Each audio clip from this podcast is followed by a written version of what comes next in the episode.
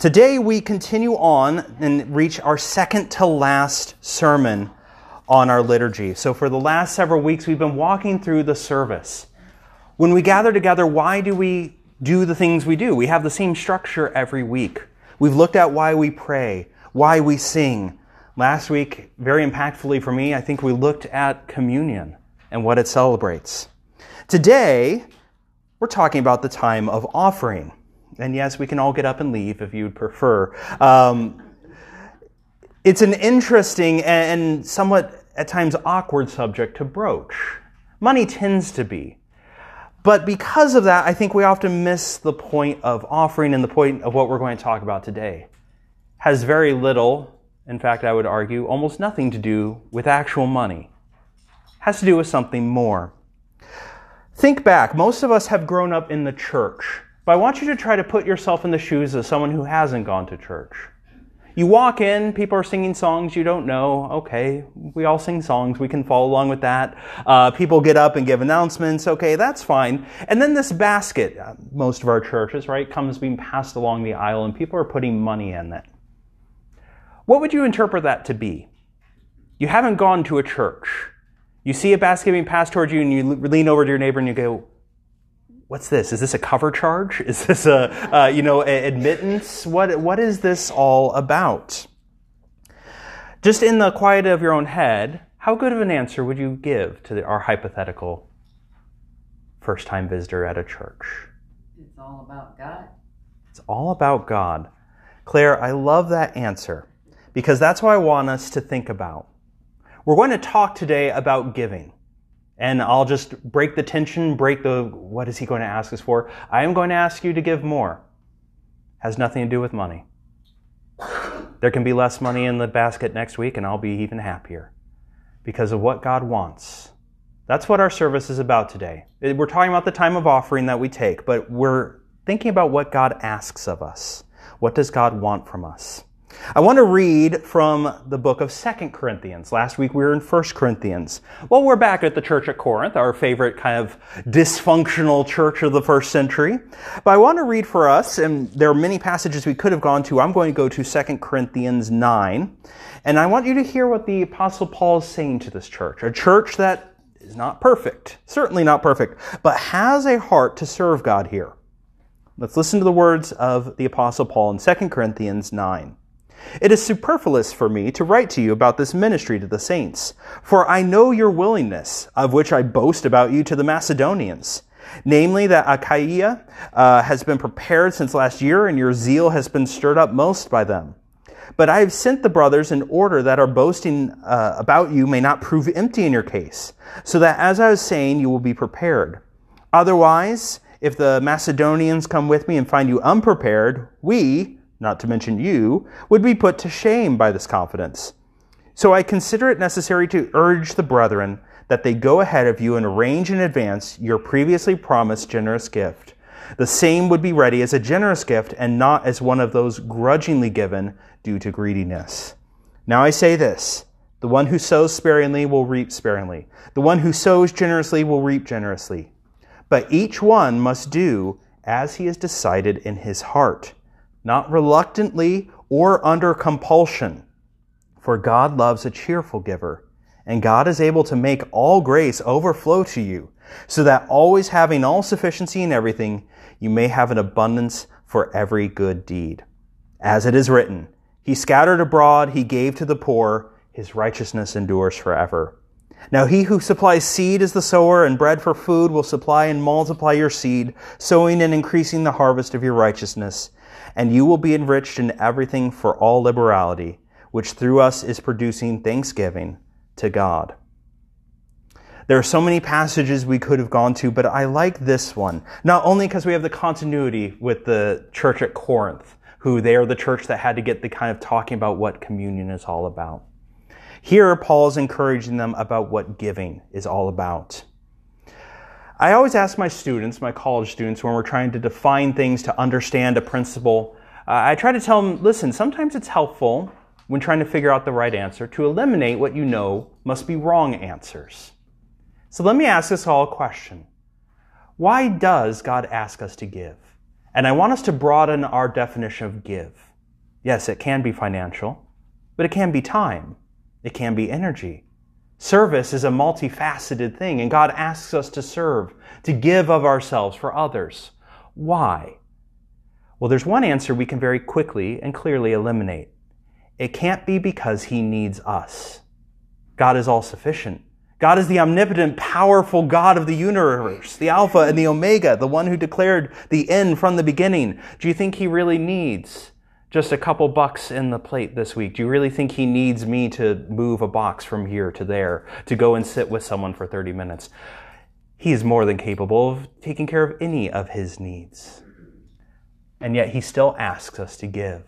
He still asks us to serve. Why? This, I think, is a very important kind of lead into our talk today. Martin Luther, uh, and this is one of, I think, his more brilliant observations. He says, It can't be because God needs us for he is all sufficient. God must ask us to give because our neighbors need us. We need something from it. They need something from it. The two greatest commandments in the Christian faith are to love God and to love your neighbor as yourself. And we've talked ad nauseum if you've been here for a while. They're connected, aren't they? We show our love for God by our labor, our love for our neighbors.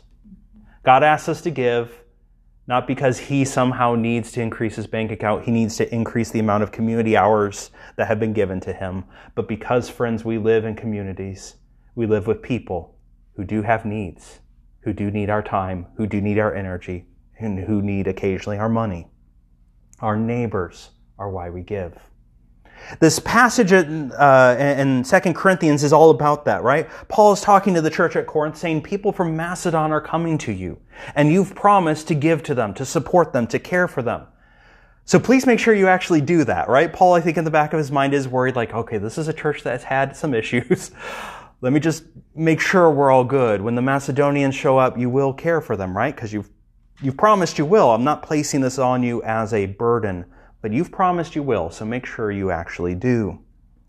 Paul here and friends throughout the New Testament, when the Bible talks about giving, especially the New Testament when it talks about the church, we should think of this in terms of grace based giving. This is a phrase I really kind of want to uh, lean into. Our time of offering is not a time of tithing. Tithing is a term I'm very familiar with. I've heard, I'm sure you've heard, offering and tithing may be used interchangeably, but that's not what we should think of it. A tithe is something you must perform. You must give. It is your duty to give a tithe to those that are over you. Israel had tithes that they had to give to God. But they also had what are called free will offerings. The New Testament, when it picks up giving in the church, caring for one another, picks up that language. Language of something optional. Some language of something we choose to give based on grace. The giving that we give to one another is brought out of this heart condition, not a obligation, as Paul said. We don't give reluctantly, we don't give under compulsion, but we give as our hearts direct. For God loves a cheerful giver. When we think about giving, this grace based giving, I want us to consider these few principles. When we give, be it time, be it money, be it energy, we do so out of a desire to help those around us. Our time of offering here, our time of offering in the rest of our week, should be because we want to help people. We're not checking a box going like, uh oh, God might kick me out of heaven if I don't make sure to hit these benchmarks, to give enough time, to give enough money.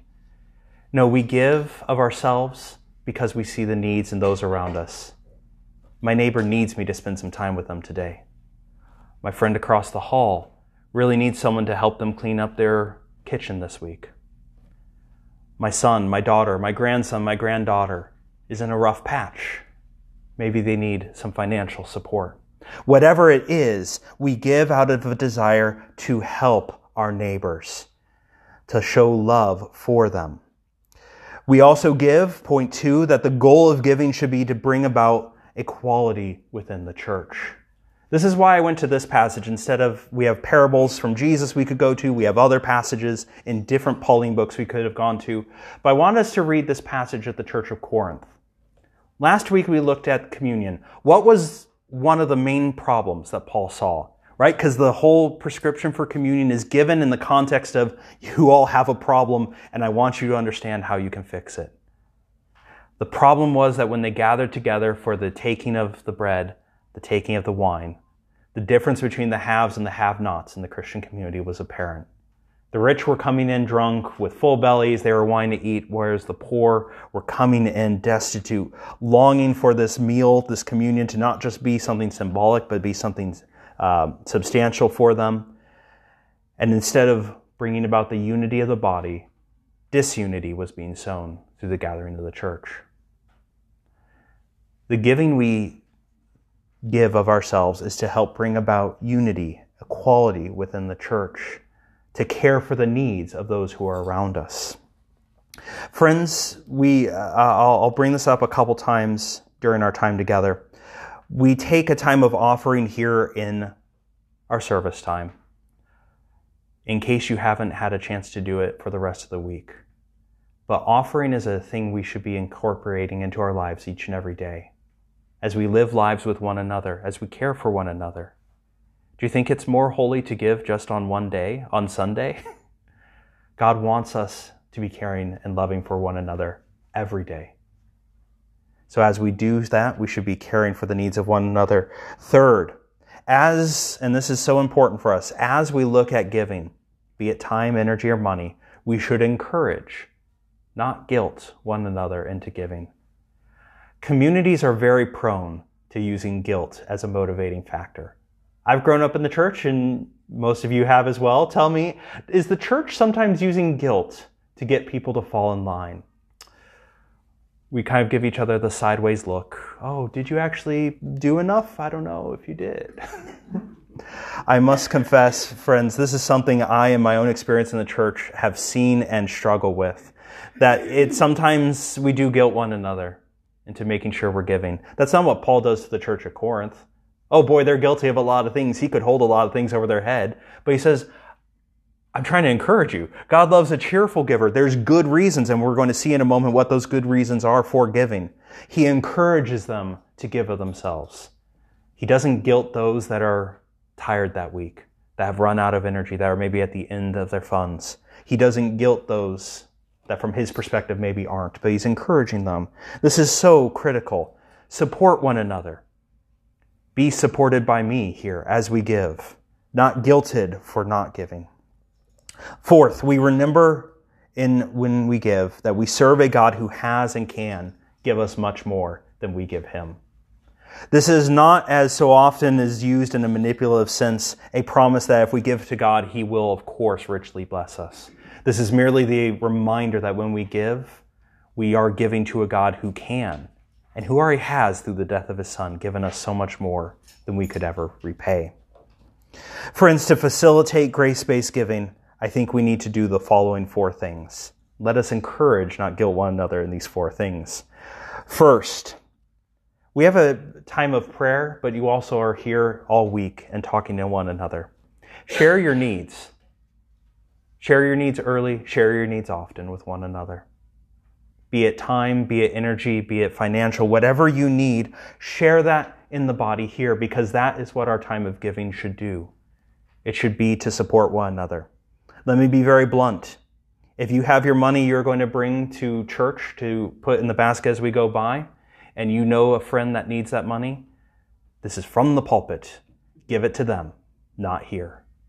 That's what money is about. The money we give here goes to support this chapel, goes to support me, goes to support the things we use for this chapel. I am so grateful for all that you give. But I also want to tell you, it doesn't make it more holy giving it here. It's supposed to be given for the betterment of the body. If you give it here, thank you. If you give it to your friend, thank you. If you don't have the money to give and you've been giving of yourself in time, energy, thank you. It's all the same. God wants you to give to support the needs of those around you wherever that is. That's all God's asking of you. Second, let us encourage one another to view our God given resources as a trust to be used to care for others. In giving, we not only help the needs of others, we also do something to ourselves.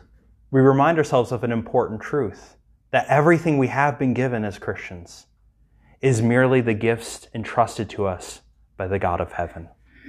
our time, our energy, our money, whatever resources, whatever we have in abundance that week. And it sometimes changes week to week. There are some weeks we have lots of energy and some weeks we don't have much. Some weeks we have a lot of time, some weeks we don't have much.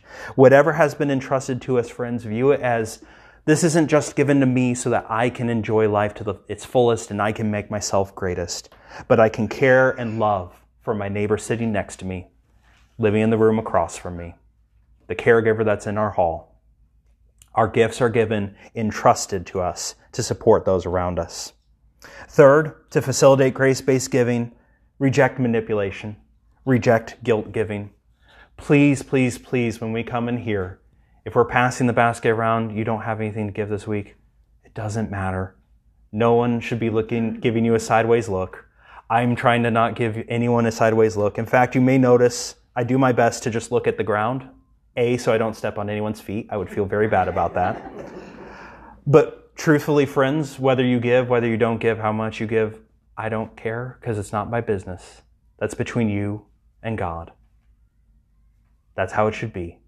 Let us not manipulate one another into feeling like a lesser Christian because of where we are at. Let us not guilt one another. Let us encourage. Let us love one another. Let us support one another.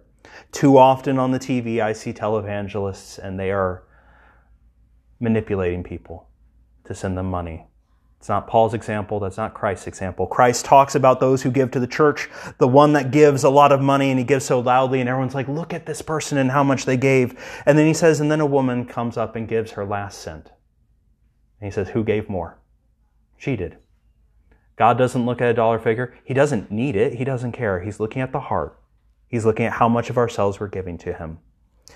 And so, lastly, friends, to facilitate grace based giving, let us embrace the spiritual freedom of this truth, of giving. That what we have has been given to us by God. We can give it away freely, for He is the God who knows the end from the beginning. He is the God who can care for us. We don't have to be tied. We don't find our security in anything in this world. We find it in Him. The love of money is the root of all sorts of evil. We always get that quote wrong, but part of giving is to help free us from those temptations. Money is a big temptation, health, time, energy, whatever it is. These can be big temptations to find security in something outside of God. Paul reminds us that when we serve one another, we remind ourselves that there is a God above, a God who can support and care much more than any of us need. Friends, let us embrace grace based giving in our lives. If you don't have any other opportunity to give throughout the week, that's why we pass the basket. But every day, be asking God, what do I have an abundance of today? Is it time? Is it energy? Is it money? Whatever it is in your life, look around and go, who can I bless? Who can I care for? Is it my friend down the hall? Is it the server in the lunchroom? Whoever it is. Let us give of ourselves to God because we have a God who has already given all of himself to us. Be encouraged. Be of good cheer this week. Be it time, energy, money, let us bless those around us. Let us put into action, not just word, but in deed, the second greatest commandment to love our neighbor as ourself. Allow your giving, and this is appropriate this week, allow it to bring thanksgiving to your heart. It feels good to give of yourself to others. It feels good to give gifts. So bless those around you this week and be of good cheer. Can you bow your heads with me? Let's pray.